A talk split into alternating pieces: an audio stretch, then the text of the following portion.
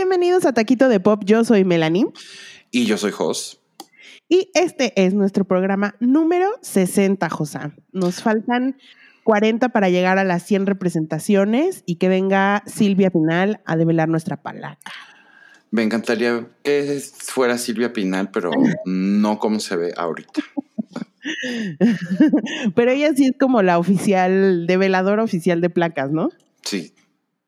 Bueno, pues, bueno, capítulo sesenta, temporada número tres. Eh, vamos a empezar con nuestros tra- taquitos de canasta. Y el primero es que Henry Cavill, eh, pues también ya se quiere poner el traje de James Bond. Mm. Yo digo que es muy ambicioso este señor, ¿no? Porque ya, o sea... quiere salir en todo. O sea, no puede ser Superman y ahora Sherlock Holmes y ahora también, encima de todo, James Bond. Y The Witcher también. Y The Witcher, ajá, exacto. No puede salir en todo Henry Cavill. A ver, no me opondría a ver a Henry Cavill en otra cosa, porque prefiero ver a Henry Cavill que a Tom Hardy haciendo a James Bond. Pero también me parece que Henry Cavill no es lo que yo pienso como en Bond. Yo Henry Cavill lo pienso más como el, como el villano que hizo en Misión Imposible, en la última. Sí, y además te digo algo, Henry Cavill no se ve muy... No, yo, a mí no me gusta cómo se ve en traje, porque está muy mamado el güey. Sí. Entonces de pronto siento que en cualquier movimiento, ya sabes, va a romper. Hulk. Uh-huh. Sí.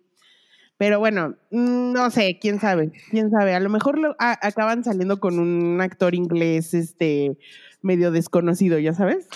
Mira, solo porque onda tipo Jude Law no hace ese tipo de películas, porque Jude Law no hace... Lo más que Jude Law hace es como fantasía, ¿no? Sí. Pero él no hace como puñetazos y, y pues acción, sí hacer, no. Eh. Sí llegó a hacer alguna, pero no es como su fuerte. Yo creo que él podría ser un buen Bond, porque él sí me parece que es un hombre como sofisticado. No sé si, no sé en qué edad tiene que estar James Bond también, porque a lo mejor lo que quieren hacer es hacerlo un poquito más joven. Pues como cuarentón, ¿no? Pero usualmente James Bond es un señor, ¿no? Pues es un señor cuarentón. Ya, muy pasado de... que le gustan las chicas. Exacto. Oye, en otras noticias, eh, ¿ves que esta, este año ha habido como muchos embarazos y nacimientos de bebitos? Uh-huh. De los famosos, pues ya, ya eh, Joaquin Phoenix y Rooney Mara tuvieron a su bebé y le pusieron River. Oh.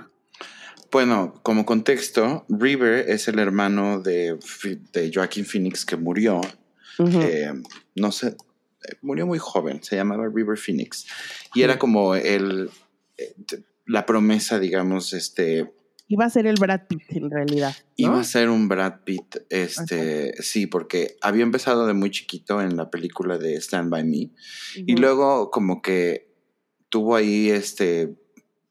Más bien de ahí brincó, hace cuenta, uh-huh. y como que se, se hizo muy conocido. Seguramente habrá hecho... Me acuerdo que hizo una película que se llama My Own Private Idaho, uh-huh. eh, que trata como sobre Jones. Los Jones son prostitutos, este, hombres. Y era y, narcoléptico, ¿no? Tenía narcolepsia. Sí, y además como que por esa película justamente se empezó a hablar de que él podría ser así como la próxima nueva superestrella de, de, de Hollywood. Eh, y se murió de una sobredosis de drogas en el antro de Johnny Depp en los noventas. Entonces... pues estaba muy, muy, muy chiquito, este, y, y quedó como una leyenda, como tipo James Dean y todos estos actores que, que, que pues murieron de formas como muy trágicas y que más bien no pudieron llegar a ser lo que se esperaba que, que fueran, ¿no? Sí, no, y, y, a, y, a, y a Joaquín le, pues, le pegó muchísimo, la verdad, porque uno, estaba ahí cuando se murió, o sea, estaba en el antro, y dos, pues era su hermano mayor, entonces... pues obviamente lo admiraba y, y lo quería muchísimo y le pegó durísimo, ¿no? También era el mejor amigo de Keanu Reeves, eh, sí, ¿no? Y este y sí fue como una pérdida súper importante y ahora con su bebé pues le está rindiendo honor a su hermano mayor. Es este es un bonito homenaje, pero también pues nos a mí tiene por una ejemplo carga, ¿no? Sí, a mí no me no me gustaría a ese bebé o a cualquier bebé ponerle un nombre que represente pues ya de por sí una, una carga fea. no, una de tra- algo, ah, ah, exacto, de algo trágico. Pero bueno, pues ahora sí que yo no soy el papá del niño, ¿verdad? Oye, la semana pasada en tu taquito de mierda, sí, se lo diste a Noel Gallagher por hablar de Miley Cyrus. Viejo y imbécil. Otra vez anduvo de hocicón diciendo, eh, a, pues, bufándose ahí a Taylor Swift y a Ed Sheeran. Mira, a Ed Sheeran le, le puede bufar lo que él quiera porque yo ese engendro no puedo verlo. Pero a Taylor Swift, perdón, mira, no me cae bien ella, no es mi artista favorita, no soy grande fan de, de, de, de, de ella, pero siento que es una artista que, nos guste o no, pues ha tenido ciertos, este, pues ciertos este, reconocimientos, no reconocimientos, ha logrado sí. muchas cosas, ¿no? Entonces es como, como en, en, en el tema de, de, de récords y en el tema de, de ese tipo de cosas, como que creo que ha hecho un, un, un papel importante y como que pues merece el lugar que tiene, ¿no? Nos caiga bien o no. Entonces, ¿por qué viene este viejo pendejo? Perdóname mi francés, pero ¿por qué viene este viejo pendejo a cagarse en el éxito de una chava que además tiene como treinta y cinco años menos que él? Sí, o sea, en realidad lo que está diciendo es que son unos vendidos. O sea, que porque... ¿Sabes? Como que hacen todo para que promocionar en redes sociales y no sé qué. Y, güey, o sea, estás pasado de moda. Es, es la tía quejona. Y además también está como tratando de... Bueno, estaba más bien diciendo que ya nunca vamos a volver a ver una onda como David Bowie. Ya sabes, como artistas que realmente eran como rockstars. O sea, los rockstars de ahorita, decía, eran Ed Sheeran y, y, y, y Taylor Swift. Y tiene un poco de razón. Jamás en la vida vamos a volver a ver, pero nada de eso. Pero ya lo habíamos hablado una vez, es, que, es porque antes no había la diversidad de, claro. de artistas y de opciones que tenemos ahora, ¿no? Entonces ahora como que sí hay estas superestrellas, o sea, no sé, tipo Taylor Swift o, o Travis Scott o estas cosas, pero no van a llegar a tener el peso que tuvo un David Bowie o que tuvo una Madonna. ¿Por qué? Porque pues allá se diversifica mucho y hay para todos los mercados. Sí, no, y... épocas diferentes, nada más. Mira, simplemente no vayamos muy lejos. Los discos, o sea, los artistas ahora ya no están... Hay mucha gente, por ejemplo, yo, Jennifer López, que no han sacado discos en un chorro de tiempo, pero que han seguido sacando canciones. Uh-huh. Ya no tienes que sacar un disco entero y que la gente, o sea, lo sacan porque pues al final del día es como marcar un poco eras y de alguna manera les ayuda. Es más una cuestión de marketing el disco, ¿sabes? Porque al final les ayuda a hacer como una planeación en la que hago tanto de, de promoción, de eso me sale a lo mejor un tour, el tour es con lo que ellos ganan dinero. Entonces, uh-huh. este, pues es muy, es muy fácil ir sacar un disco cada año y, y que ese disco te dé un poco como la, la el pretexto de, de, de hacer una gira, cuando a lo mejor ni siquiera vas a cantar canciones de ese disco, ¿eh? O sea, vas a seguir cantando La Maldita Primavera Forever. Que es lo oh, que sí cantas, pero ellos. Cantas los dos sencillos que tienes y date. Ajá, ajá. Pero es pa, pa, pero tú, tú, los tours son para oír hits, ¿no? Claro. Eh, entonces, como que ahora que ya, eh, eh, digamos que los formatos incluso ya, ya han cambiado tanto y ya no necesitan este, hacer toda esa planeación o tener como necesariamente todo el tiempo esta estructura de, de sacar disco, disco, disco, disco completo, me refiero, ¿no?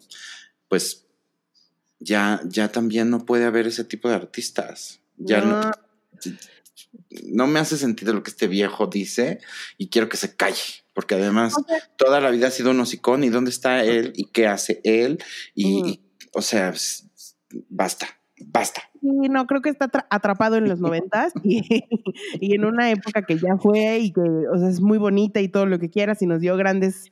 grandes momentos, pero pues también hay que evolucionar y incluso Miley en la entrevista esta que hizo con Joe Rogan comentaba que ahora TikTok es tipo una disquera. Claro. Porque ahora la payola la pagan en TikTok, no en claro. la radio. Claro. Entonces, pues también tienes que entender que, la, que los tiempos cambian y las formas de distribución de la, de la música cambia. Y pues, güey, o te adaptas o ahí estás hociconeando del éxito de los demás, ¿no? Como Alfredo Adame se ve ese señor diciendo tonterías de todo mundo, así. Oye, José, esta semana, bueno, salieron dos trailers que vimos. Uno es el de la secuela de The Craft. Ajá. Y el otro, el de Borat dos. Entonces, sí, sí. Empecemos con el de The Craft. Eh, yo primero pensaba que era un reboot, no era una secuela. Y ahora tú me acabas de decir que es una secuela y que por eso no hay un personaje como Nancy, este... Downs. Nancy en la... En, ¿cómo se llama Nancy qué? Nancy Downs. Nancy Downs. Yo la verdad es que creo que The Craft es una de esas películas que nunca fue súper buena, mm. pero al final del día se volvió como súper de culto de los noventas. Y creo que se volvió tan de culto por el, el, los personajes, y creo que en específico por Nancy, uh-huh. que siempre me pareció un poco extraño y arriesgado querer hacer una versión nueva. Y pues...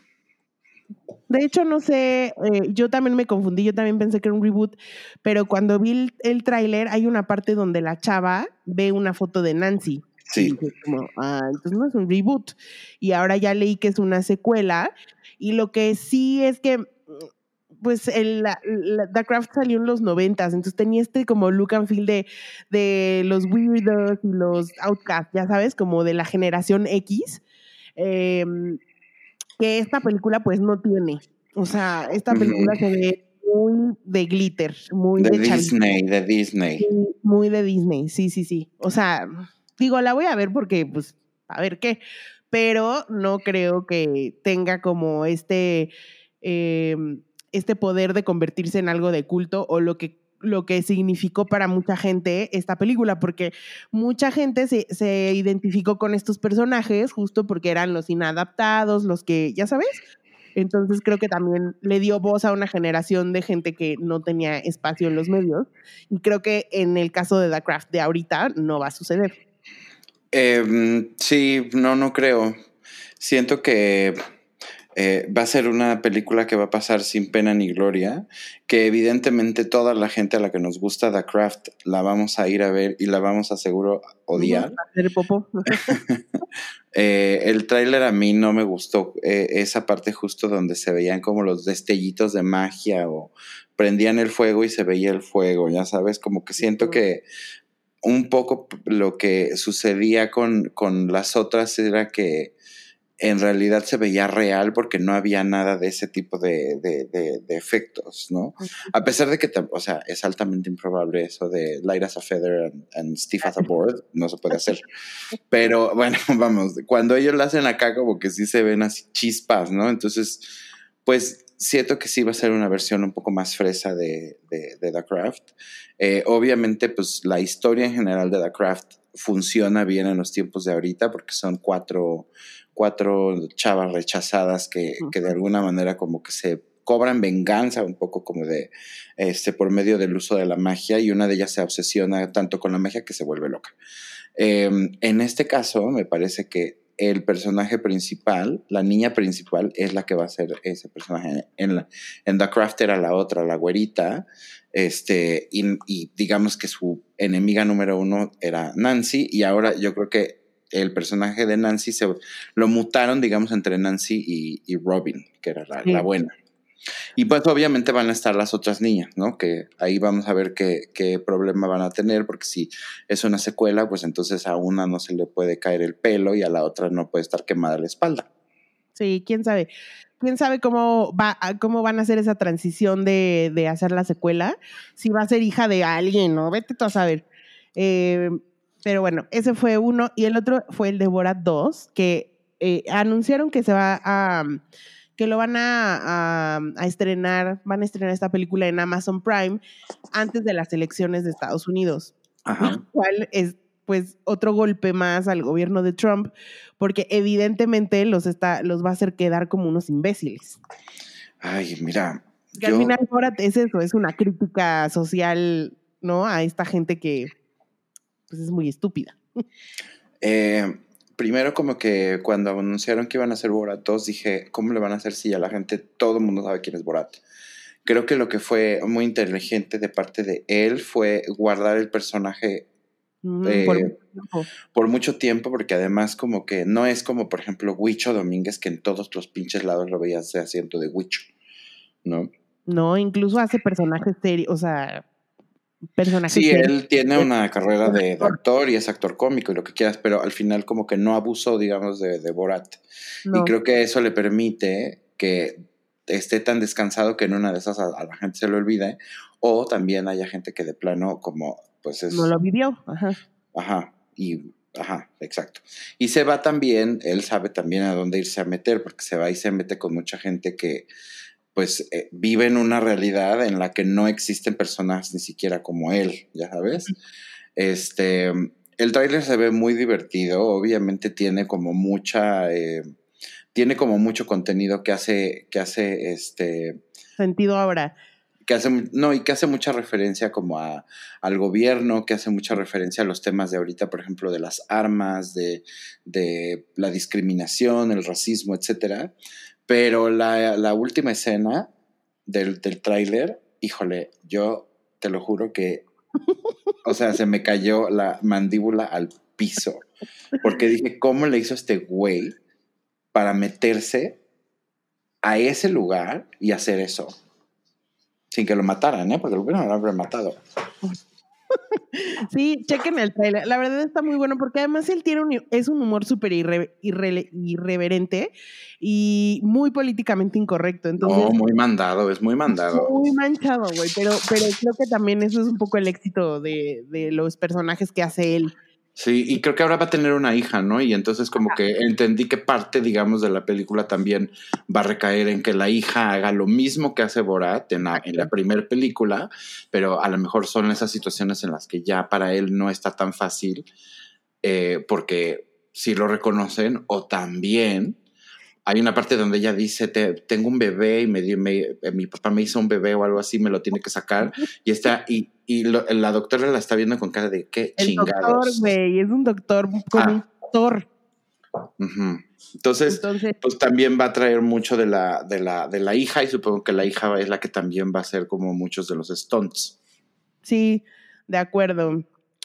Oye, y luego también anunciaron que podría otro proye- un proyecto nuevo para Zendaya, que ah. es eh, la biopic de Rooney Spector.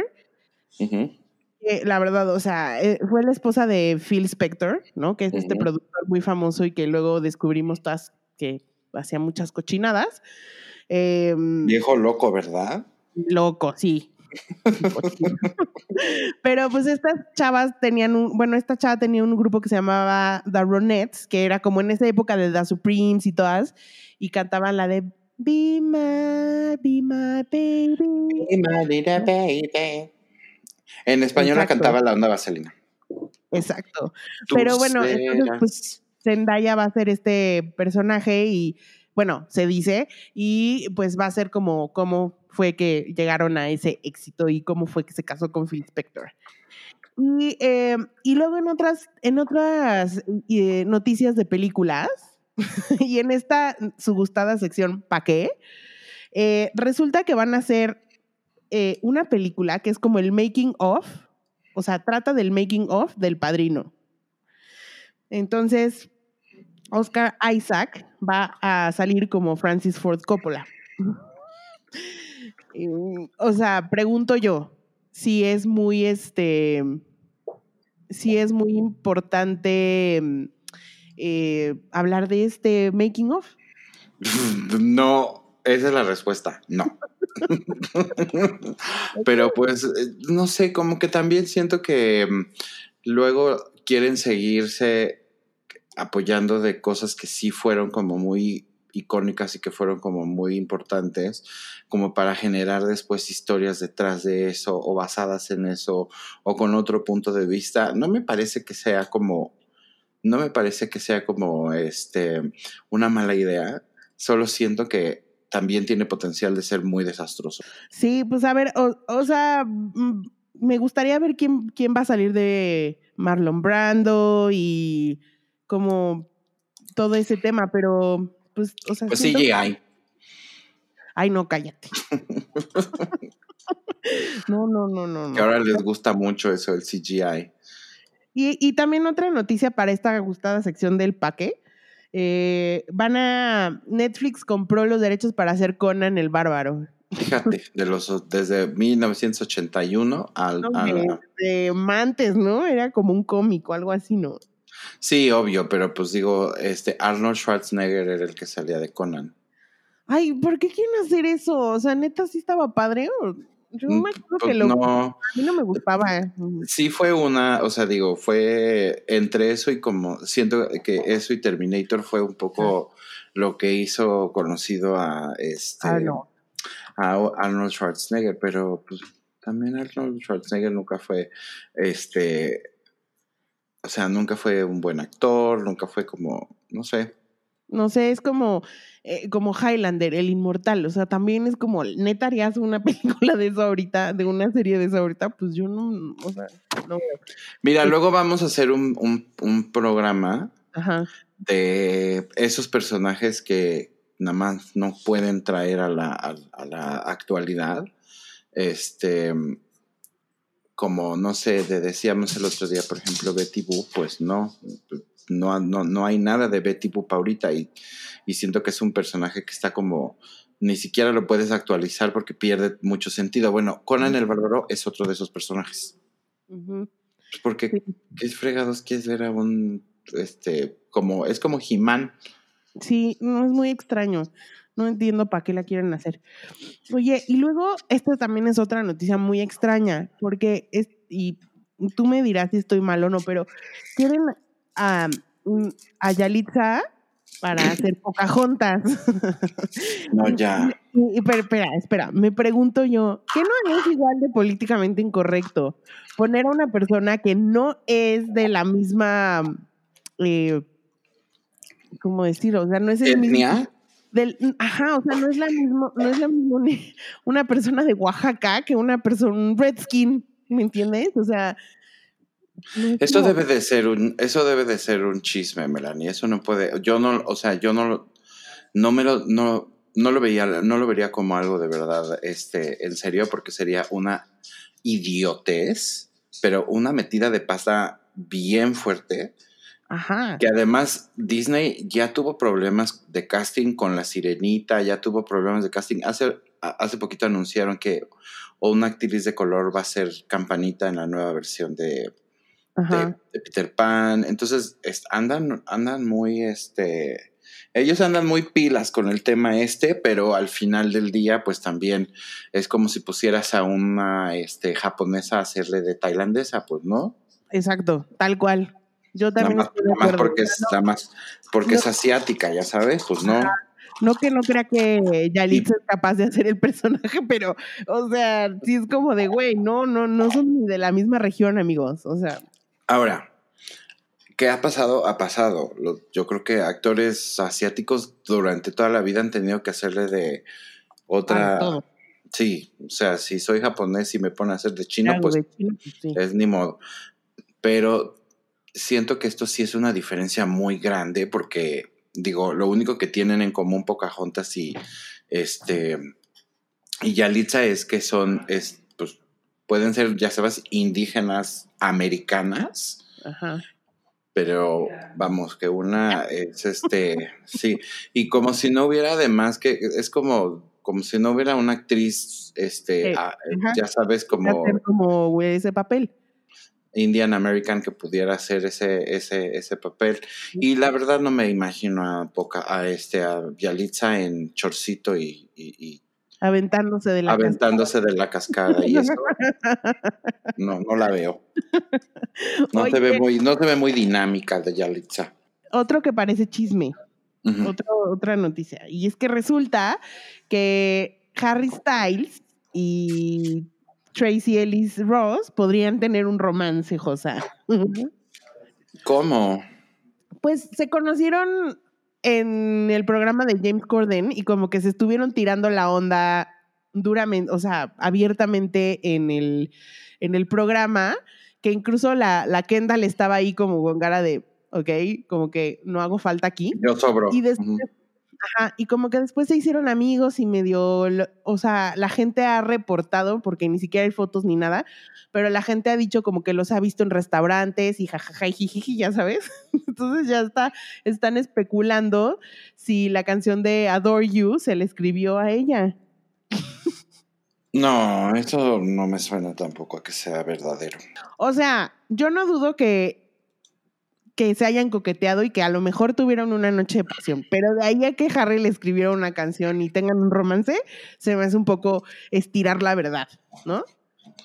Yo ni siquiera creo que se hayan... Bueno, sí, sí, se pueden haber agarrado, como de que no. Pues este, no. Sí, pues no sé, me parecería muy raro porque, pues, no sé, siento que es como un, un, una, este, un match que no veo, que no, que no entiendo. Yo también. Pero mira, ahorita Harry es como elite boy, porque uh-huh. ya ves que también es amiguito de, de Stevie Nicks, ¿no? Sí. Eh, que cuando estuvo, cuando todavía se podía hacer este gira, hizo uh-huh. un cover de, Lands, eh, de Landslide de, de Fleetwood Mac, e invitó uh-huh. a Stevie Nicks y cantaron y no sé qué, y ahora la Stevie Nicks quiere que él sea el protagonista de una miniserie basada en una canción que se llama Rhiannon, que también es de Fleetwood Mac, y quiere que él sea el protagonista. Y le preguntaron, oye, ¿y si, si Harry Styles, o tú fueras más joven y Harry Styles más viejo, te gustaría? Y la otra, obvio. Obvio, sí. Eh, pues ahora él es como, exacto. Mira, a mí me cae bien porque siento que... Siento que es un, es un chavo que, que, que tiene una... Es talentoso porque sí canta. Sí, sí, eh, sí. Actor, pues supongo que también puede ser buen actor. Eh, pero además me, me parece que todo su rollo, de lo, de, con su look, sí. este, su, su, su energía, cómo, cómo se, se lo ves en las entrevistas, siento que es positivo. Es una masculinidad positiva. Entonces, sí. I like that. Estoy de acuerdo y como... Señora también, eh, estoy de acuerdo con Stevie Nicks y con Tracee Ellis Ross de que está hot. Ah, mira, muy bien. Oye, y otro que es favorito de las señoras, eh, Zac Efron. Eh, Chayanne. No, Zac Efron. Oye, que va, que va a ser la, la, el reboot de la película Firestarter, que tú no te acordabas, pero sí es una película ochentera donde salía de chiquitita está Drew Barrymore y que es una niñita que prende fuego con la mente. Es una historia de Stephen King. Uh-huh. Y pues yo supongo que Zac Efron saldrá del papá. Sí, obvio. ¿No? Obvio. Pues, ¿de qué más podría salir? Solo del papá, no sé. Porque además, pues, el, eh, o sea, supongo que la, aunque la protagonista puede ser la niña, pues la familia también es como... No, pero es que la historia va que ella prende fuego con la mente, pero también hay como personas que la quieren o, como que usar para hacer el mal. Entonces, no sé, por eso te digo que a lo mejor, digo, yo creo que del papá, pero a lo mejor va a salir de, de los malos. Pues, ah, ok. Entonces, eh, ahora, ¿y la niña quién va a ser? ¿Una famosa o normal? No, hay niñas famosas de esa edad. Sí, hay la que salen, las, las, las que salían en. La que sale en una serie que es como una investigadorcita de Apple Plus. No me acuerdo Ay, no. cómo se llama. Bueno, X. Podrían poner a, en lugar de niña a un niño y poner tipo al Jacob Tumblr. Ese, no sé. No, pues el otro día también salió el, el tráiler de The Witches. No sé si lo apuntamos, pero si no, pues de una sí, vez sí, lo metemos. Una vez, una vez. Y en el tráiler de The Witches, pues ahora también el protagonista y su abuelita son este son personas de color. Es, es Octavia Spencer, que honestamente, ¿por qué? En serio, Melanie, ¿por qué no la siguen poniendo en todo? Yo no la soporto. A mí me da igual. Yo después de ver Self-Made, o sea, le perdí un poco de respeto, sinceramente, pero, pero no me cae mal y no me parece, o sea, me da igual si sale, si son negros o no. En esa, es, o sea, es irrelevante para esa historia. Pero es, la, ajá, irrelevante. O sea, sí, irrelevante, pero oh, se ve horrible ese tráiler, perdónenme, amigos. Pues se ve de Disney también, ¿no? Sí, estoy aquí, voy a aplicar el Noel Gallagher y sí voy a decir como de... La de antes estaba mejor. Pues sí, güey, pues es que no puedes tener a una actriz como, Ang- como Angélica Houston con esa cara y esa personalidad y luego poner a Anne Hathaway, o sea, es como... No sé, tendrían que haber buscado una actriz así, pero también se ve que le quitaron un poco esa parte porque sí es como bastante fea. Yo me acuerdo que de chiquita sí me daba miedo las brujas esas. Sí, sí, sí eran, sí eran un poco, eh, eran impresionantes. Ajá, estaban horribles. Sí eran realmente malas. Aquí se ve como mala, pero ñaca ñaca, ¿no? Sí. Como mala ñaca ñaca. Exacto, no se ve tan buena. Pero también la voy a ver para después venirles a decir todo lo que no me Venirme gusta. A quejotear. este, eh, quejiba. Oye, a mí siento, además me pareció como que Anne Hathaway es, pareciera como una versión joven de Miranda Priestley, ¿no? Es, tienen hasta la misma peluca. Sí, no, y, y tiene como unas cicatrices como de The Joker. Ajá. Ay, no sé, no sé. No me gustó nada. Y vuela. Sí, como el genio. O sea, tiene así como una colita así como del genio sí, de la... Ay, no, no, no me gustó nada, nada, nada. Pues habrá que ver, habrá que ver a ver qué, este, con qué nos salen. Ojalá que pues nos equivoquemos, la verdad, porque la, la película original es muy divertida y es muy buena. Sí, Lo que es... se me hace raro es que el mismo Robert Zemeckis, que es el que hizo la primera, pues está metido en esta.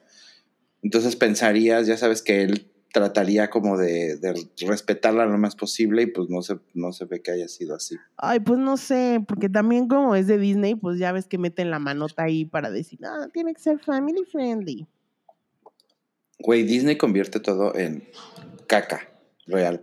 Y perdón, pero cuando yo, o sea, cuando salió esa película era family friendly, ¿no? Sí. La, o sea, o mi mamá nos ponía a ver luego unas cosas que no eran tan family friendly, pero... También.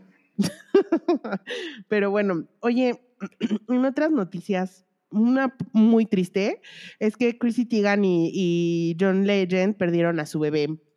Qué feo. ¿Cómo que ella, ella estaba, este, como compartiendo updates, ya sabes, y decía así como de, ay, pues hoy este me me mandaron a, a tener un este reposo absoluto, lo que sea, y pues a la mera hora perdieron, perdieron al bebé. Sí, y sí estuvo como compartiendo todo el tiempo. Ella contó de sus embarazos anteriores y estuvo uh-huh. eh, compartiendo. Ella es muy así, todo lo comparte. Entonces, pues cuando perdió al bebé, pues también lo compartió y siento que hubo mucho backlash contra ella eh, por decir que por qué esas cosas se hacen en privado. Pero pues, güey, a lo mejor también es una manera para ella de... soltarlo un poco y de y, y de procesar, ¿no? El, la pérdida. Y te voy a decir una cosa. La verdad es que ni siquiera me parece que lo haga como por un tema de, de atención, ya sabes. O sea, finalmente si estuvo compartiendo el, eh, el digamos como todo el proceso este, anterior, ¿por qué también tiene que haber un, un, un tabú, ya sabes, para poder hablar, eh, pues como se tiene que hablar, ¿no? Con, con, con la verdad y, y, y de la manera como más sensible que se pueda, pero de todos modos eh, se te podría te, de, de poder, se tendría que poder hablar de eso de una manera natural, porque pues desgraciadamente no es la primera y no es la última, y yo creo que eso también puede hacer que muchas mujeres que han pasado por lo mismo como que simpaticen, también ¿no? simpaticen con ella, y también en una de esas hay gente que pues sí quedó ciscada, ya sabes, y que todavía no se anima, pues a lo mejor te puede como animar a, a entender que es, es parte de la vida. Claro, y para, y para Chrissy y John tal vez fue algo catártico, ya sabes, como, güey, sí. Catarsis, lo tengo que poner, lo tengo que decir, y pues ya está, y, y siento que, que son una pareja que son muy querida por, el, por la gente, y como que compartir el dolor con ellos, pues también es parte de, de ser fan, ¿no? Entonces, sí. eh, pues bueno, pues ojalá. A mí no me gusta eh, que la gente suba si está en el hospital y eso, a mí no me gusta. Uh-huh. O sea, es como, eso es algo que creo que sí tiene que ser como muy privado, pero siento que el, específicamente el tema de los bebés, pues se, como que es, es algo que sea un, un, un tema como el de crisis o más bien un nacimiento, como que me parece como muy normal, pues. Sí. No, y además, Entonces, y, y, y, era, y era lógico, Jos, porque literal desde que, empe- desde que está embarazada, desde que anunció que está embarazada, ha contado todo. Sí, ¿qué va a decir, sabes? O sea, ah, no, pues. De pronto irse a silencio, pues no, o sea. Sí. ¿No? Pero bueno, eh, otra, una noticia bonita es que Paquita Salas va a regresar y tendrá una cuarta temporada, lo anunciaron sus, los, los creadores, que son los Javis, y pues eso sí me llena de, de ilusión. ¿De qué se irá a tratar? Porque sentí que, de verdad, la, la vez pasada ya había quedado este como muy van, cerrada. Yo ya van dos temporadas que siento que ya cerró y no. Y se encuentran otra, y se buscan otra manera de, re, de revivir a Paquita. Paquita es eterna, ¿eh? O sea, Paquita puede ser eterna, digo, o más bien espero que no haya un punto, ya sabes, en el que se, se este, engolosinen y se vuelva una cosa horriblísima, que también puede pasar. Pero podrías hacer como, o sea, ya sabes, como Paquita Salas en México, Paquita, ¿sabes? Como, o sea, en diferentes circunstancias, como una miniserie sobre eso, de Paquita Salas. Sí. ¿No? Sí, yo, yo creo que, digo, ellos le van a buscar algún tipo de, de salida, porque además son como muy, muy, muy creativos. Entonces, este, la verdad es que, como sea, ¿sabes? Entre más este, tengamos de, de Paquita, mejor. Porque además las, las temporadas son muy chiquitas, o sea, son sí. pocos capítulos y son muy cortitos. Entonces, pues, saber que viene una, una cuarta temporada y es un personaje divertidísimo y la gente que sale con ella también es muy divertida. La Magui, la Noemí, este, todos ellos, la sí. verdad es que creo que es un universo de personajes muy, muy divertido. Espero que al menos a la pobre Paquita ya le toque ganar ahora sí. Que encuentre el amor, queremos que encuentre, que Paquita encuentre el amor. No, el éxito profesional. También, todo. A Paquita, a Paquita siento que le, le importa más el éxito profesional. Es verdad, sí. Oye, eh, adivina quién va a hacer una historia de un personaje gay. ¿Quién? Ryan Murphy. ¿Cómo crees? Oye, anunciaron que... Oye, ¡qué raro! ¡Qué raro! ¡Qué innovador! este, anunciaron que va a ser una miniserie para Netflix que se llama Monster, The Jeffrey Dahmer Story. Ok. Obviamente va a contar la historia de, pues, de todos los asesinatos de Jeffrey Dahmer, pero lo que dicen es que lo va, lo, la historia va a ser como un poco desde la perspectiva de la víctima, de las víctimas. Mm, ok. Eh, obviamente sí con Dahmer y con sus papás y también desde la perspectiva de él, pero pues bueno, o sea, y digo, no es un personaje que es, es bastante conocido en el mundo del de la cultura popular, porque se han hecho varias películas de, de Jeffrey Dahmer, ¿no? Es como de esos asesinos en serie que son muy, muy conocidos eh, en la sí. televisión, en el cine. Por, pues también por, por las, las atrocidades cosas horribles que, sí, las cosas horribles que hacía. No, sí, sí, sí, de acuerdo. Y luego, bueno, pues, lo hará, ¿no? Y tendrá el sello Brian Murphy. ¿Y quién será, eh, quién será el protagonista? Aún no anuncian el cast. Mm. Pero ya ¿Sabes a quién le quedaría? A Hunter Parrish. Ándale. Sí. Y seguro, y es de sus actores, entonces. Uh-huh. O a Peter Evans, ¿no? Igual también una de esas también. Lo pone. Ah, mira, pues sí, que también es como su, su actor musa. Uh-huh, exacto. Este, oye, y luego esta noticia también está muy pedorra, ¿no? O sea, el que Jamie Foxx regresa como Electro para Spider-Man tres. Primero, yo no puedo de verdad este, todavía olvidar a Electro de Spider-Man tres. Qué cosa más horrible. es súper feo y no sé por qué, o sea, no me acuerdo ni en qué terminó su personaje en esa película, pero no sé por qué quieren repetir villano y no sé por qué... Ugh, y además sería el único que vuelve como de una franquicia anterior, ¿no? Ajá, ajá. Pero como, ellos, como son de Sony, igual, wow. igual. Uh-huh. Igual ellos no quieren. Que... Sí, sí, la verdad sí, pero se me hizo un poco chafa, la verdad. A mí no, Jamie como... Foxx no me gusta tampoco. No I don't like villano him. Pero pues bueno, oye, y otra noticia es que ayer o antier se estrenó, ayer, ¿no? Se estrenó el, el show de, de Rihanna, el, el show de Fenty, que es como el show que hace de su, de su, ¿cómo se llama? De su línea de lencería.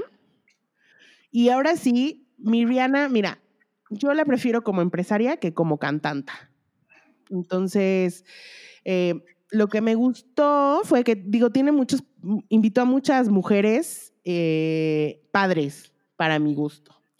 Uh-huh. Tenía gente de todo, o sea, tenía drag queens, tenía trans, tenía gordas, tenía flacas, tenía mo- supermodelos, tenía, ya sabes, como, o sea, si le vas a hablar a un público, le vas a hablar a todos y es, creo que el genio detrás de lo que está haciendo Rihanna. Ok. Eh, a comparación del anterior, me uh-huh. gustó más este porque obviamente el anterior fue un show en, en vivo. Entonces, sí. Obviamente con el público y tal, siento que hubo ciertos tropiezos que pues vienen acompañados con eh, la parte en vivo, pero, pero y de pronto te perdías entre tanta cosa y tanta gente. Pero este está espectacular. Si pueden, échenselo. Está en Amazon, dura como una hora. Eh, está buenísimo. Y, y salen eh, drag queens como Shea Coulee, eh, Gigi Wood, sale... Eh, Jada Essence Hall. Essence Hall, este, sale Lizzo, eh, sale Bella Hadid, sale Demi Moore, sale Paris Hilton, tu Erika Jayne, empezonera. Todas. Sale Willow Smith, eh, y luego hay can- eh, salen cantando eh, Rosalía, y está Bad Bunny, y está Travis Scott, está, o sea, choncho, o sea, bien. Órale. ¿Y ella sale? Sí, sí sale, sí sale, sí sale. Y está padre, okay. La verdad, la ropa la ves y dices, mira, uno que es gorda, las ves y dices como que, dices, güey, claro, pues es que sí quiero ver un show donde por lo menos puedas ver cómo te vas a ver en una malla y no a unas chavas súper flacas en tangas de diamante. Eso ya no te gusta. Cough, cough, Virginia Secret. Victoria. Ay, Victoria, esa pendeja. Sí, la verdad está, está muy cool, está muy cool. Yo se los recomiendo. La música está padre, eh, el, la coreografía está increíble. Está muy cool, la neta. Y, ¿en dónde lo pueden ver? En Amazon Prime, está en Amazon Prime. Están las, en los, los dos shows, el del año, el del año pasado o antepasado y, el, y uh-huh. este. Muy bien. Y ya por último, pues ya digo, se nos va el tiempo como agua. Eh, queríamos contarles que estamos muy contentos porque nuestras drag queens favoritas, los Bule Brothers, eh, uh-huh. anunciaron que va a haber un, un, van a hacer un show, es como una cosa live, ¿no? Que sí, es llama, como, ajá, es como un, un evento.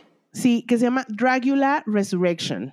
Bueno, pues resulta que lo que va a suceder es que van a hacer una especie de mezcla entre película de horror y documental behind the scenes, y principalmente es una competencia donde eh, drag queens de, de, la, de la temporada uno, dos y tres, solo hay tres temporadas de los Boulay Brothers, pero de las tres temporadas que hay van a regresar a, la, a, a, a, un, a una competencia de un solo capítulo que va a suceder en todo este momento, en este evento, digamos, este, y una de ellas, la ganadora, va a entrar como, digamos, sembrada a la temporada cuatro de Drag Race. Entonces, digo, de Drag Race, es de Dragula. Entonces, está padre porque es como hacer un All Stars sin caer en lo que ya hace Drag Race. Y, y que me parece que es bien interesante y son bien inteligentes las Boulay Brothers, me encantan. Me encanta la idea. Eh, creo que ellas también son especialistas en hacer shows en vivo y sí. Creo que puede hacer un, algo súper súper bueno. No sé si va a ser como virtual, ya sabes, porque no sé si, ya sabes, como coronavirus, pero me parece súper interesante y estoy súper emocionada de ver a ver cuál de las, de las drag queens regresa, porque tienen, hay unas que... ¿Quién te gustaría que regresara? Dali. Me gustaría que regresara Dali, me gustaría... James Majesty. No, James Majesty no. ¿No? No. No, me gustaría Dali, me gustaría Victoria Black, me gustaría no. de la nueva tem- de la última temporada, este, que no la acabaste de ver, pero justo la, la hijita, la drag- no quiero que diga. Bueno, entre... bueno, pero ya sé quién, ya sé quién ganó, no te, no te preocupes. Este, pinche Meatball. Sí, como que regresen esas que son como, digo que se, y sobre todo, las, hay unas negras que no, porque eran unas muy mal hechas, güey. Pero sí, sí, sí, sí, me gusta mucho la idea. Siento que va a estar padre. Lo único malo es que no lo vamos a poder ver. Pues sí lo vamos a poder ver. A ver, no, qué, a ver cómo le hacemos, lo conseguimos. No, porque es un live stream que solo va a estar disponible para Australia, Estados Unidos y no sé qué otro país. Ay, pero ¿tú crees que no va a haber alguien que lo va a grabar? Pues ojalá, ojalá. Y lo va a subir a, a, a Dailymotion. Pues espero, espero, con, aunque sea con audio feo. Bueno, pues esperemos que sí lo podamos ver, y si lo vemos y si lo encontramos, si alguien quiere que se lo pasemos, este, nos avisan. Primero lo buscaremos. Oye, Josa, y luego pues okay. ya para irnos a nuestro tema principal, que ya nos comimos un poco del tiempo, pero bueno, este, pues ya habíamos hablado de grandes soundtracks, pero de series que nos gustan. Pero no hemos hablado de soundtracks de las películas que también nos gustan o que son muy buenos soundtracks, ¿no? Y que también al final hacen eh, que la película sea más interesante. Sí, pues nos encontramos una lista de, de soundtracks de, de, de Independent eh, U K. Y nos vamos a ir sobre la lista. Hay muchas que sí nos gustan un chorro, hay otros que no conocemos, no nos vamos a detener en los que no conozcamos. Pero después ya ustedes también nos pondrán a decir si los favoritos de ustedes están o no están. Y el primero es High Fidelity del dos mil. Me encanta. Te voy a decir por qué. Literal, la película va de música. Entonces, era tenía obvio que... Ajá, que tenía que tener un super soundtrack. El güey es coleccionista de discos. Eh, los, los sidekicks o la gente que trabaja en su tienda... todo el día están hablando de música y que así se echaban como el top cinco de tus canciones favoritas para hacer popo. Entonces todo el día están hablando de eso. Entonces, sí, evidentemente es un soundtrack súper, súper bueno y súper bien, este, súper bien curado, ¿no? Y tiene muy bien. Mucho que tu Velvet Underground, que tus Kings, que tu Elvis Costello, o sea, tiene de todo, un poquito. Y voy noventero. Casi. Muy, muy, muy, muy, sí. Luego sigue Dirty Dancing dos, Havana Nights, en el dos mil cuatro. I don't understand, pero no nos vamos a detener. Después, Goodfellas, en mil novecientos noventa, que es una película de Martin Scorsese. Eh, obviamente tiene que ver como sobre este, la mafia. Y pues aquí hay como que... canciones clásicas de Dean Martin, de Fred Astaire, de los Drifters, de Sid, hasta Sid Vicious, por ejemplo, ¿no? Y los Rolling Stones, porque de alguna manera lo que, lo que sucede en esta, en, este, en esta película es que la música de alguna manera también acompaña un poco como el momento en el que están uh-huh. los personajes, ¿no? Entonces sí, te, te van pasando también esa, esa progresión de, eh, con, la, con la música. Luego sigue Scott Pilgrim versus The World del dos mil diez. Güey, ese es, es un, un soundtrack muy bueno, porque además tiene canciones originales que escribieron porque, pues ya ves que, por ejemplo, él estaba en una banda que, se, que era This is Sex Bomb. Y no sé, suena como muy eh, como punk, ¿no? De los noventas, dos milero también. Y no sé, a mí me gustó mucho este, este soundtrack. Siento que tiene canciones muy, muy buenas. Además, acuérdate que él tenía una novia que se llamaba Envy Adams, que uh-huh. es Brie Larson, sí. y ella tiene una banda que se llama The Clash, entonces también, The Clash at Demonhead se llamaban. Sí. Entonces ella también hace su, su rock así como más, ella es como más emo, siento, uh-huh. ¿verdad? Ah, sí, y mira, estoy leyendo que justo Beck escribía las canciones de la banda de Scott Pilgrim, entonces. Ah, pues ahí está. Ahí tienen. Luego sigue Drive del dos mil once, esta película de Steven Soderbergh. Este. El disco, Josa, lo uh-huh. en repeat en dos mil once por un buen rato. Ah, mira. Uh-huh. Es como muy electro, como electro suavecito. Sí. Uh-huh. Y me gustaba mucho, mucho, mucho, mucho la canción. Justo la canción del tráiler es buenísima. Pues este, ese, ese me parece que, que lo voy a poder escuchar después porque yo no lo, no lo conozco. Luego sigue The Bodyguard de mil novecientos noventa y dos. Yo pensé que iba a estar más arriba, pero no lo está.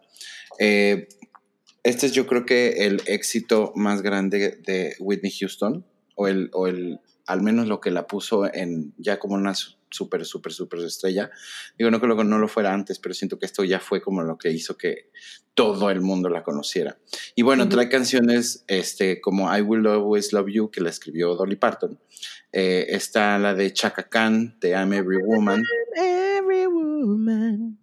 Y a mí hay una que se llama Queen of the Night, que me vuelve loco. Sí, y además este, este soundtrack fue vendedor, ¿no? Fue... Sí, muy, o sea, pues yo me acuerdo que al menos este era como esas veces que veías este que todo el mundo le regalaban eso, ya sabes, es como el disco de Adele ahora, antes de Adele. En la Navidad te regalaban el veintiuno de Adele. Exacto.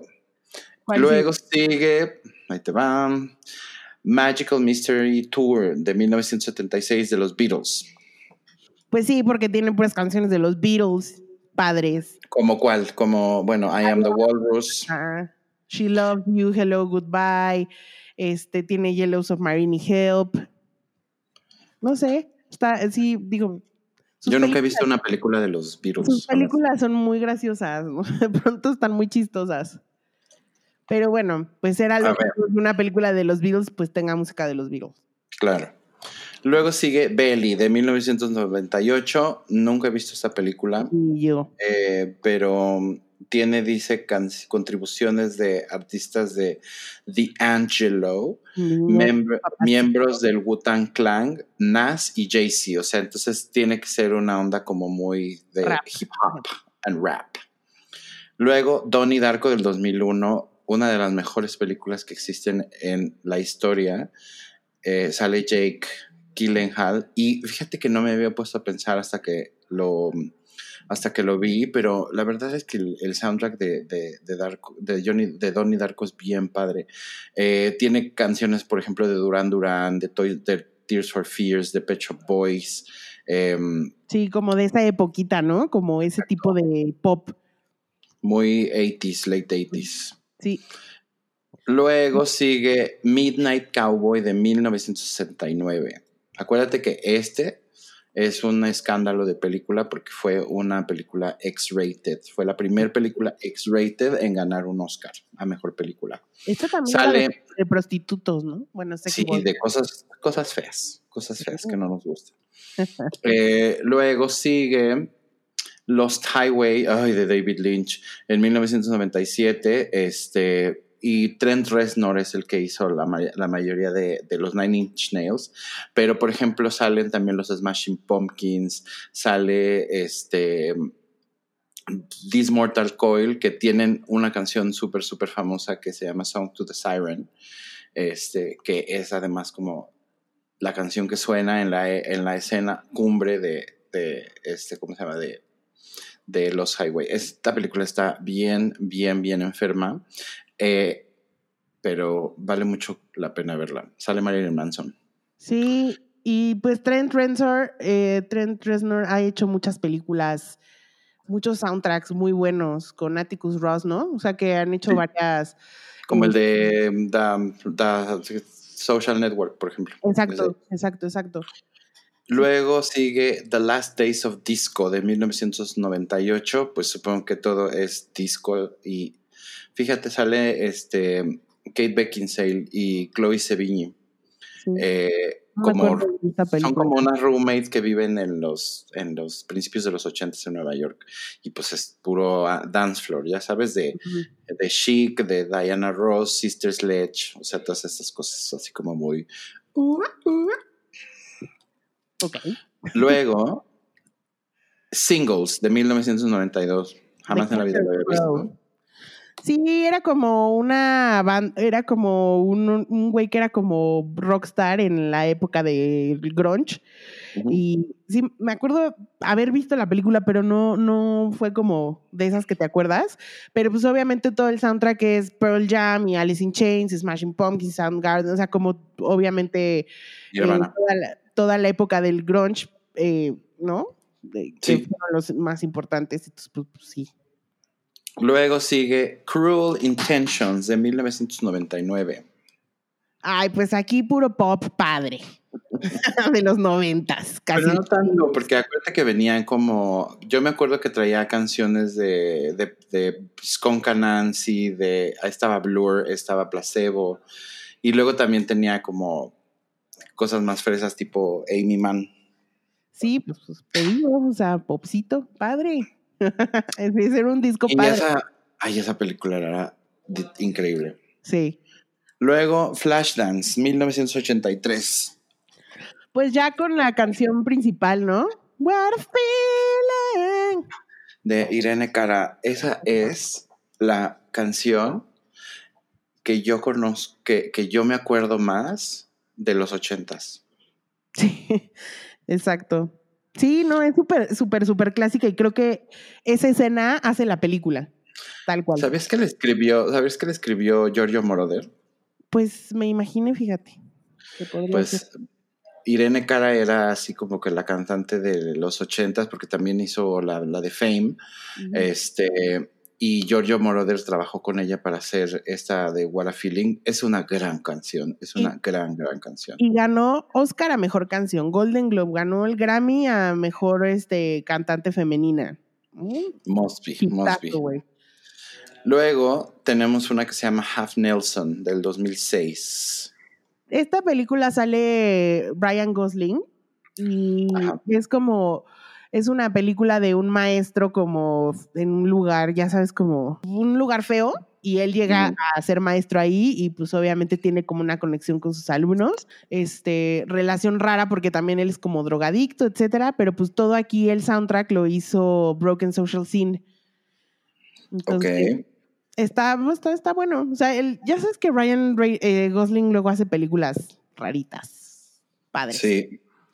Bueno... Luego sigue Lost in Translation del dos mil tres. Ah, pues Lost in Translation no me... Bueno, trae... No sé si te acuerdas, pero en esa... Es que a mí Sofía Coppola me encanta.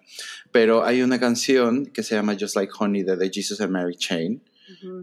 que yo creo que es así como la canción con la que también puedes este, pensar en la película. Y también trae canciones de, de Air, de My Bloody Valentine, de Peaches...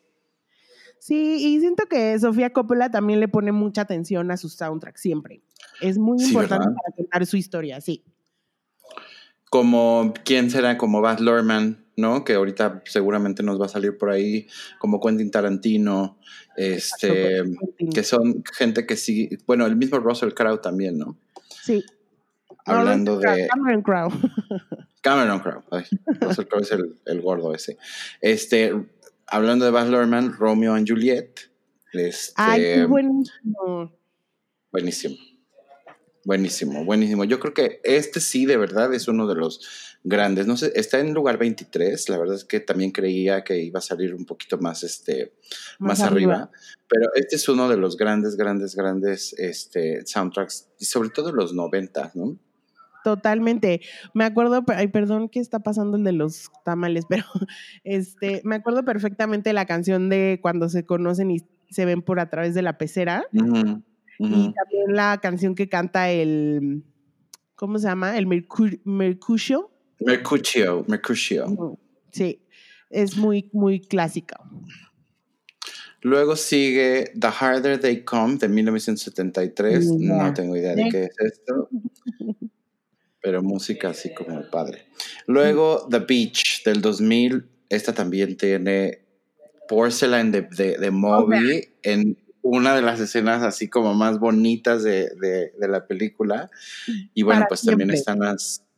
Sí, ¿no? Como que siempre que además, bueno, no sé si a ti te pasa, pero a mí cada vez que yo veo algo muy bonito, pienso sí en esa canción. Tal cual, tal cual. O sea, me pasa exactamente idéntico.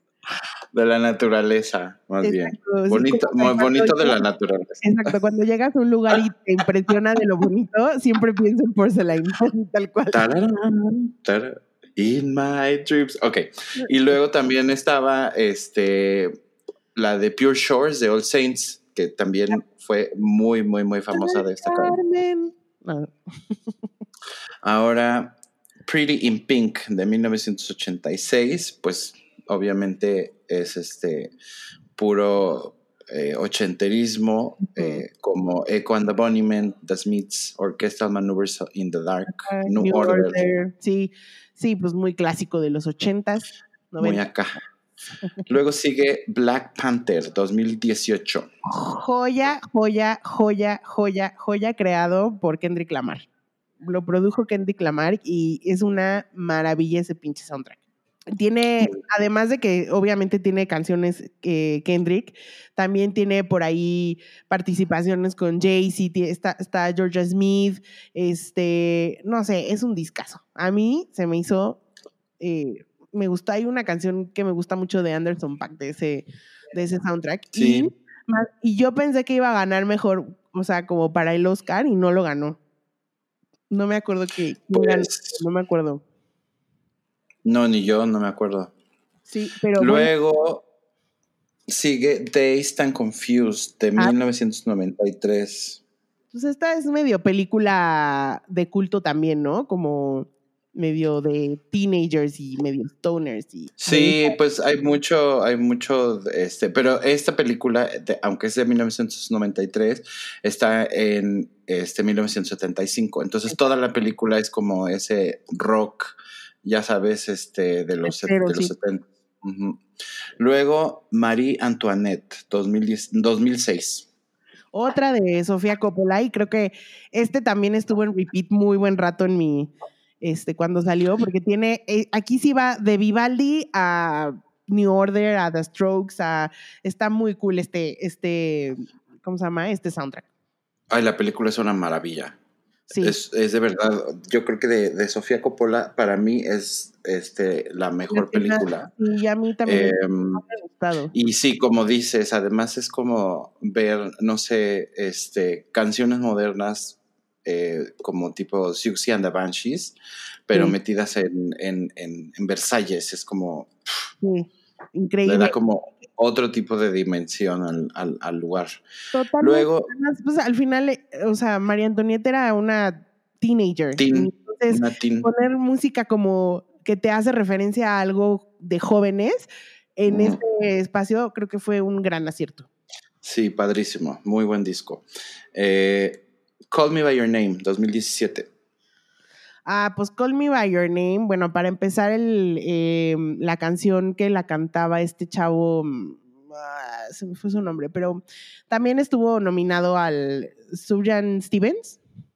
Sufjan Stevens. Sufjan Stevens, sí. Estuvo nominado al, al Oscar, ¿no? Que recientemente dijo que fue de sus peores experiencias, pero bueno, la canción es súper bonita y, y siento que tiene, o sea, tiene muchas baladas muy bonitas, o sea, como que al final eh, estás viendo, todo pasa como en Italia, y entonces como que estas canciones te dan, te dan, ajá, te dan como este, esta vida, ¿no? Este, este estilo de vida que tenían ellos, pero con canciones muy padres. La verdad está muy bueno este soundtrack. Muy bonita película, además. También. La que sigue es Straight Outta Compton. Güey, pues, ¿qué más, ¿qué más quieres? Todo el gangster rap de, de los ochentas, ¿no? O sea, de, principi- de finales de los ochentas y principios de los noventas. Check. Es casi los creadores, ¿no? Okay. De ese, tal cual, o sea. Luego sigue um, five hundred Days of Summer de dos mil nueve. Pues igual la que... desgraciada de Summer. No, el desgraciado de Tom. Eh, eh, pero prácticamente como un poco lo que pasa en la, en la película de um, High Fidelity, aquí uh-huh. también eh, la música es uno de los personajes principales porque la conexión que tienen ellos es a través como de, de la música, especialmente conectan ahí con una canción de los de The Smiths y pues tiene canciones uh-huh. de Regina Spektor. Este, ay, esa es bien bonita, la canción de Regina Spektor de esa película es bien bonita. Exacto, entonces como The que... Hero. Exacto, exacto, Hero. Entonces creo que el soundtrack está bueno. A mí The Smiths me cuesta un poco de trabajo porque me cae muy mal Mor- este, Morrissey. Morrissey. Ajá, pero sí reconozco que con The Smiths tiene dos, tres canciones que ok. Prefiero The Smiths que Morrissey solo. Totalmente. Así, dejémoslo en eso. Sí. Luego, Baby Driver de dos mil diecisiete. Ay, bueno, Baby Driver lo que tiene es que a, a mí lo que me pasa a veces es que el soundtrack me encanta solo. Sí. ¿No? Me encanta solo. Tiene canciones de Beach Boys y tiene a Barry White y luego tiene a Queen. Está muy bueno. Y tal. La película... Uh, no está tan mala. No es mala, no. Pero a veces siento que tenían primero el soundtrack y, y crearon la historia para que encajara. Para que sonara bien la canción. Ajá, así. Pero es espectacular este soundtrack, ¿eh? También es de esos que puedes poner en repeat. En repeat, estoy de acuerdo. Luego sigue American Graffiti de mil novecientos setenta y tres. Pues esto es de los cincuentas. Eh, esta película es de George Lucas, está en, este, ambientada en el verano de mil novecientos sesenta y dos. Este, así que hay puras canciones más bien de, de la mitad a los, a los, al final de los cincuentas y pues puro Buddy Holly, Chuck Berry, Beach Boys y esas cosas muy lindas. Sí, también buen, buen soundtrack. Buen soundtrack. Luego... I Hate About You, que no creí que pudiera estar en el puesto once, pero ok. Por... pues está padre, pero tampoco se me hace espectacular como para estar aquí, ¿no? Este lo que tiene es que es, sí, es cien por ciento noventero. Tiene canciones de Semisonic y Save Fairies que además salen en la película. Y al final, pues la canción de Letters to Cleo, la de I Want You to Want Me, ¿ya sabes? Sí. Pues también es, es, un, es una gran teen movie y es un gran, es un gran este, soundtrack este. Y himno de los noventas ese. Muy de los noventas. Luego sigue Do the Right Thing de mil novecientos ochenta y nueve. No tengo idea de qué sea, Hola, pero... pero, there you go. Eden de dos mil catorce, que tampoco sé de qué es esto. No, pero veo que tiene canciones de E D M. Tipo, ajá, exacto. Daft Punk. E D M, Daft Punk. Luego, The Graduate, mil novecientos sesenta y ocho. Güey, soundtrack hecho por Simon and Garfunkel. Sí, ya, con eso, así de fácil. Thank you very much. De ahí salió missus Robinson, eh, es una maravilla, Sound of Silence. Sí. Yeah. Sound of Silence es, yo creo, top tres de mis canciones favoritas sí. ever. Yo también.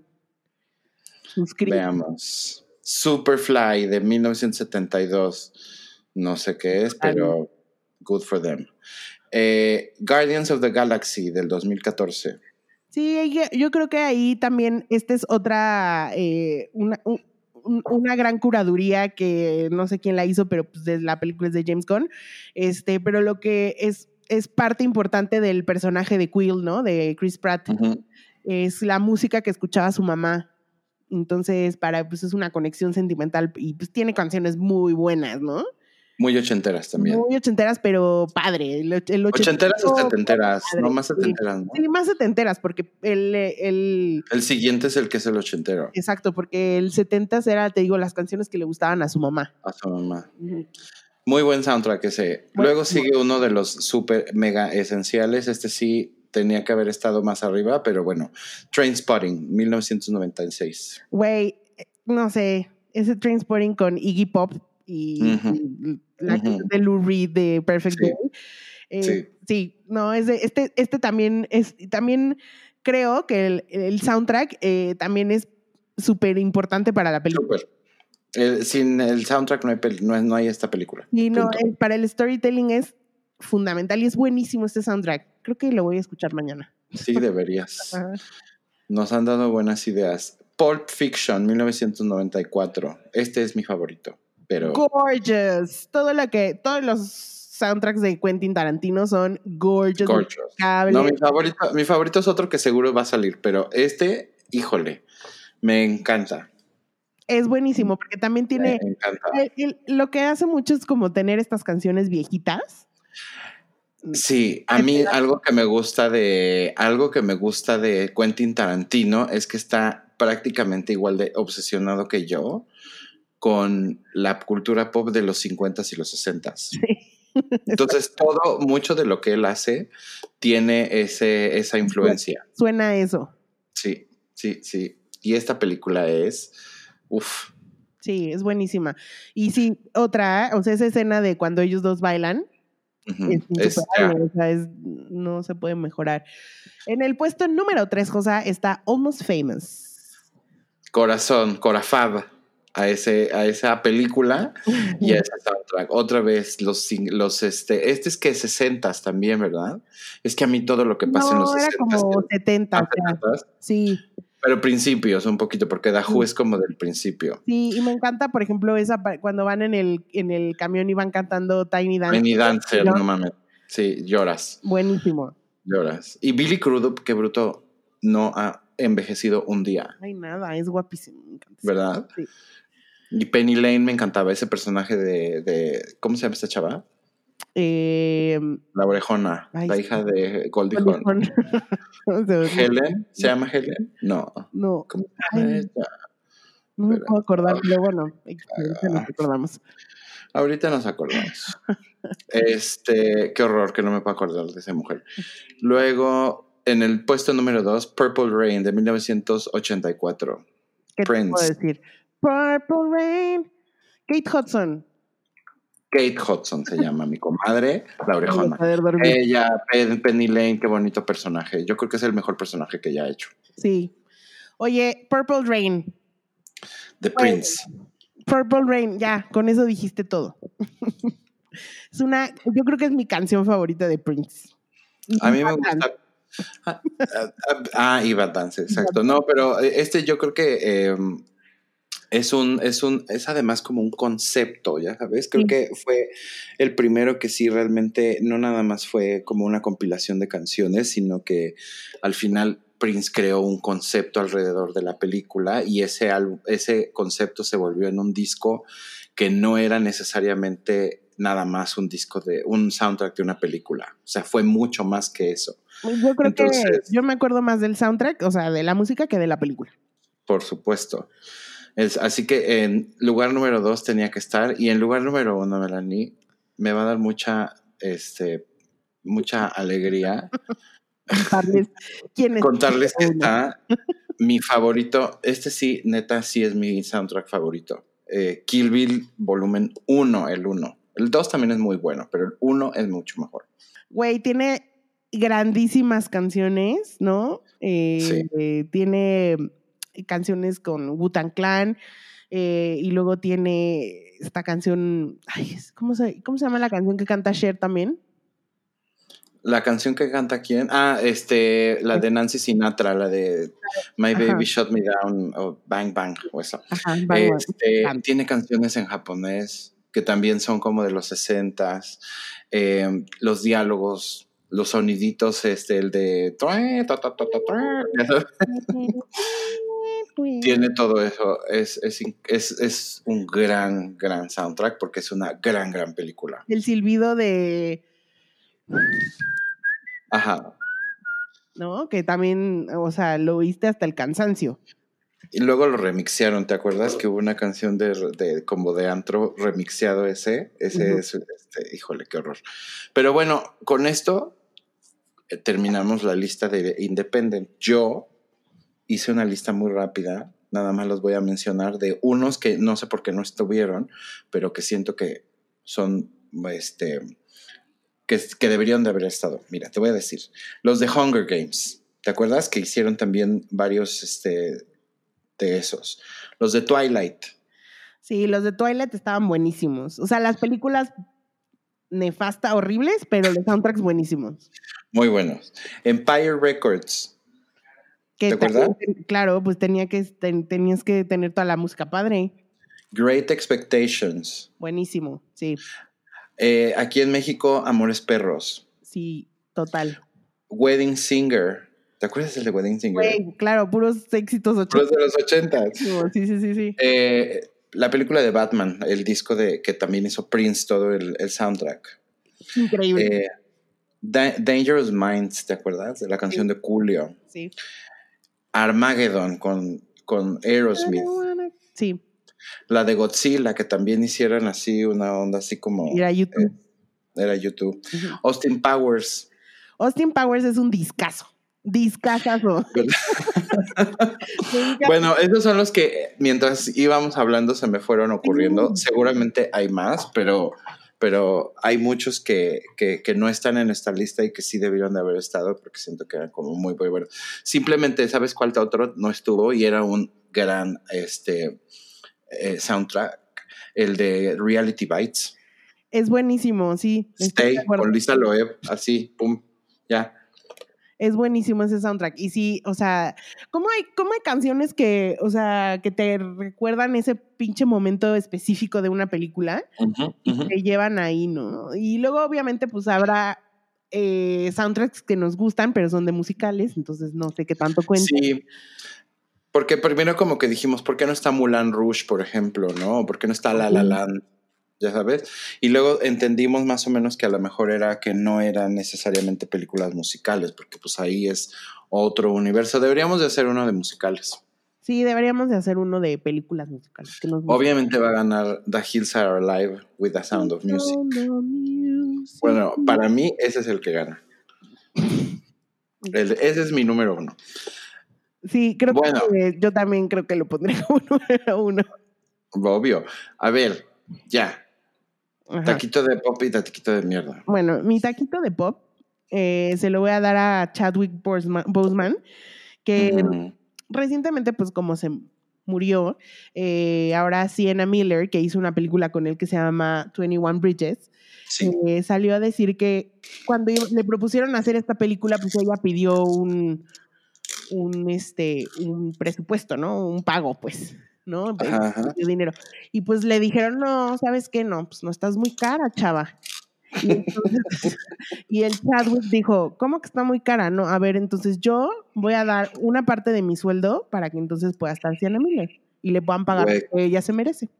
Qué buen pedo. Que honestamente es como de ese tipo de cosas que los actores deberían de estar haciendo para poder acortar un poco la... La brecha entre lo que gana un actor y una actriz. Entonces, la brecha de género. Sí. Good for you. Chadwick se ve que era un hombre muy sensato y muy buena onda. Y muy straight, muy derecho, pues muy sí, justo. Sí, muy justo, de acuerdo. Muy bien. Y mi taquito de mierda es para tu adorada Lana del Rey. Ah, sí. A ver, dale. No, pues es que tuvo una firma de autógrafos sí. en Barnes and Noble y traía un pinche cubrebocas de mallita, güey. Una mallita como la donde ponen las peras en el súper. Güey, con diamantitos. O sea, perdón, güey, no, pues mejor no te lo pongas, mana. O da lo mismo. Mira, yo idolatro a Lana, a Lana, a Lana del Rey. Yo creo que de, de las de las como recientes, ella es como a la que más este quiero, pero me cuesta trabajo porque sí es este poquito problemática la chava. Sí, tonta. Se está de viendo repente... cómo están las cosas y se pone y no pone de sí. su parte, oye. No, no, no. Y pues qué bueno que se la acabaron en las redes, la verdad. Sí, se lo merecía. ¿Cuáles son los tuyos, Josam? Mira, mi taquito de pop es muy rápido. Eh, el uh-huh. día viernes, primero de octubre, dos de octubre más bien, este, salió... No, primero de octubre. Salió a la venta el disco, por fin, de Blackpink, The Album. Muy contento estoy porque ya mis, mis coreanas este, favoritas, mis segundas coreanas favoritas, ya sacaron el disco por fin, que tanto nos, no, no, nos, nos presumieron. Eh, tiene la canción con Selena Gómez, que pues está bien. Y luego tiene una canción con Cardi B, que también está, está muy buena, y luego sacaron otro, senc- otro video de otro sencillo, entonces es un disco muy chiquito, dura como media hora casi casi, son canciones muy cortitas, son como nueve canciones, ocho canciones, pero la verdad está muy bien y qué bueno que ellas están empezando a, a hacer sus, este, sus pasos hacia el crossover, porque eso significaría que en algún punto podríamos ver a Blackpink en México. Si se vuelven más globales, a lo mejor van a venir. dos mil veintiséis, cuando ya no haya pandemia. Cuando ya no haya puta pandemia. Y bueno, el taquito de mierda se lo voy a dar a la Demi Lovato y el exnovio. Porque, a ver, primero se amaban, se iban a casar. Tenían cinco meses juntos, pero en realidad se habían comprometido a los, a los tres meses. A las tres semanas. Entonces llevaban dos meses de comprometidos, ¿no?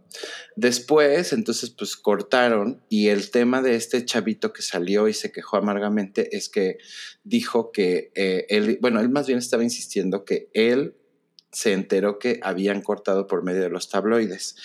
Y Demi lo negó. Luego él fue y se quejó en Instagram y al final pues ya como que dijo, pues sí, ya terminamos y ya. Y luego la Demi va y saca la canción esta, la breakup song que sacó, uh-huh. Y pues a él no le gustó. Entonces él lo que quiso dejar claro es que según él no está en, en busca de, de fama y no la quiere usar a ella para conseguir fama, que él solo está interesado en el arte. Y ella se ella se separó de él porque lo único que fue lo que lo único que dicen las fuentes que dijo fue que pues sus intenciones no eran honestas. Güey, she cried like he cried like a little bitch en un TikTok live. O sea, güey, es súper mal actor porque además era de soy un humano. Tengo sentimientos. Ay, güey, cállate. O sea, no mames. Terrible, terrible su exposición en los en, en social media para causar lástima, güey. Decir, pero hace poquito estábamos diciendo que qué bueno, que ya se iba a casar, que la Demi estaba bien, bla, bla, bla. Y luego sale esto y digo, güey, o sea, esa pobre chica, de verdad... Mejor que se quede sola o se, se ¿sabes qué? Debería conseguir una novia. Eso es lo que te iba a decir. A lo mejor tiene que probar de de de datear a una chica, porque además ella es como bisexual, ¿no? Sí. Entonces debería de intentar salir con una chica y en, un, en una de esas le va mejor en el amor. Sí ha salido con chicas, no, no ha tenido como relaciones largas, a digamos, eso. Con chicas, pero... A eso me pero, refiero. Ya, sí, pues a lo mejor sí le serviría. Pues taquito de mierda. Ay, sí. A este hombrecito, Broncita. Pedacito de hombrecito, Broncita. Porque qué oso que, que vayas y hagas un espectáculo de algo que no debería de ser un espectáculo, como haya sido. Como haya sido, pero además es como, yo no, o sea, como que él se hizo la víctima y eso fue lo que a mí me cagó. O sea, es como, güey, cortaste con ella ya, o sea, deal with it, pero luego no salgas, o sea, no digas que no quieres tener fama y luego salgas y hagas estas cosas. Sí, de acuerdo. Como, dude. Pero bueno, entonces, eso ha sido todo por hoy. Me gustó nuestro tema de hoy, creo que vamos, eh, voy a tener mucho que escuchar en la semana. Sí, yo también. Entonces, yay. Nos vemos la siguiente semana. Bueno, nos escuchamos. Adiós. Chao.